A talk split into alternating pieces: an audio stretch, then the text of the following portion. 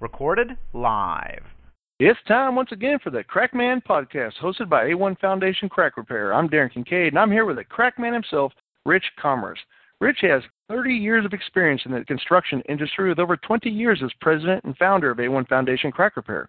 This podcast provides expert basement waterproofing, concrete repair, and preventative maintenance tips for homeowners and businesses. A1 Foundation's valuable insight will help avert the disaster of a flooded basement, health problems due to water infiltration, and protect your biggest investment, your home.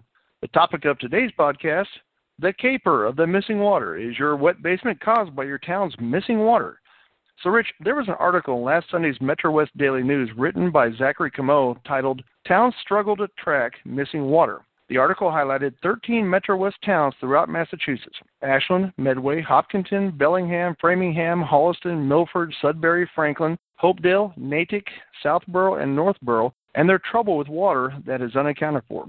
According to the Department of Environmental Protection's water conservation standards, 10% is the maximum threshold of unaccounted water for any one community. Now, out of the 13 towns, Ashland was the worst of the group with 28% of unaccounted water, while Northborough was the lightest offender with only 5% of its water unaccounted for. The other towns who were above the 10% threshold were Milford 14%, Holliston 15%, Framingham 19%, Bellingham 20%, and Medway 22%.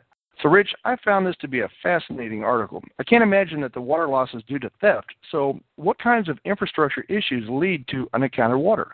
A lot of the pipes that we have underground are older pipes, and even if they are new pipes, there's a lot of heavy equipment that's driving over the roads causing problems. Well, the first area uh, that could be the problem with what's called missing water could be the meters themselves. They could be broken or faulty. Most of the time, that's not the case. There's leaky pipes that run to the fire hydrants that cause leaks, and these leaks can travel up to about 50 yards water pipes themselves that pass in front of your house in the street can find their way into different places. Also, the main pipes themselves that are underground that feed the individual neighborhoods that come from the water treatment plant can be leaking also. Okay, so let's say that a few of those infrastructure issues exist in my neighborhood. Where does the water go? Can I see it? Sometimes, sometimes not. Some of this water can go back into the lakes and streams. There's a lot underground that you can't see with the naked eye the underground water can end up in your basement and you don't even know it for years and years that that's what's causing it. The way you sometimes can see water is it bubbling up in the roads or in your yards, or when there's a big break, often in the winter caused by the freeze, you can see water squirting up like a geyser. All right, so you mentioned basement water is one of the places we might be able to visibly spot missing town water. If I find water in my basement, how do I know if it's town water or if it's just naturally existing water? That's a good question. The way that you can tell is usually it's very dry out for a week or two with no rain, and you still have been getting this water. Some people have been getting this water for years and years and just accepted and thought there was an underground stream. We've run into this problem again and again in all the New England states first, what I would do is I would get a clean sponge, soak up that water, put it into a clean container, and bring it down to the Department of Public Works in your town, in the water department. They'll test it for chlorine or fluoride.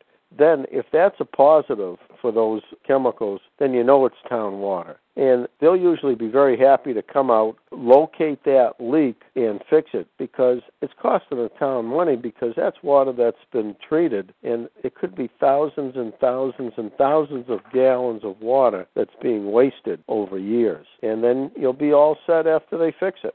Well, thank you, Rich, for adding so much more depth on the Metro West Daily News article on this caper of the missing water. If you have a basement water problem and think you need a professional, or if you'd like more information on foundation crack repair and basement waterproofing topics, please visit a1foundationcrackrepair.com or call Rich at 866 929 3171. Or you can email Rich at info at a1foundationcrackrepair.com. Thanks for listening and keep that basement dry.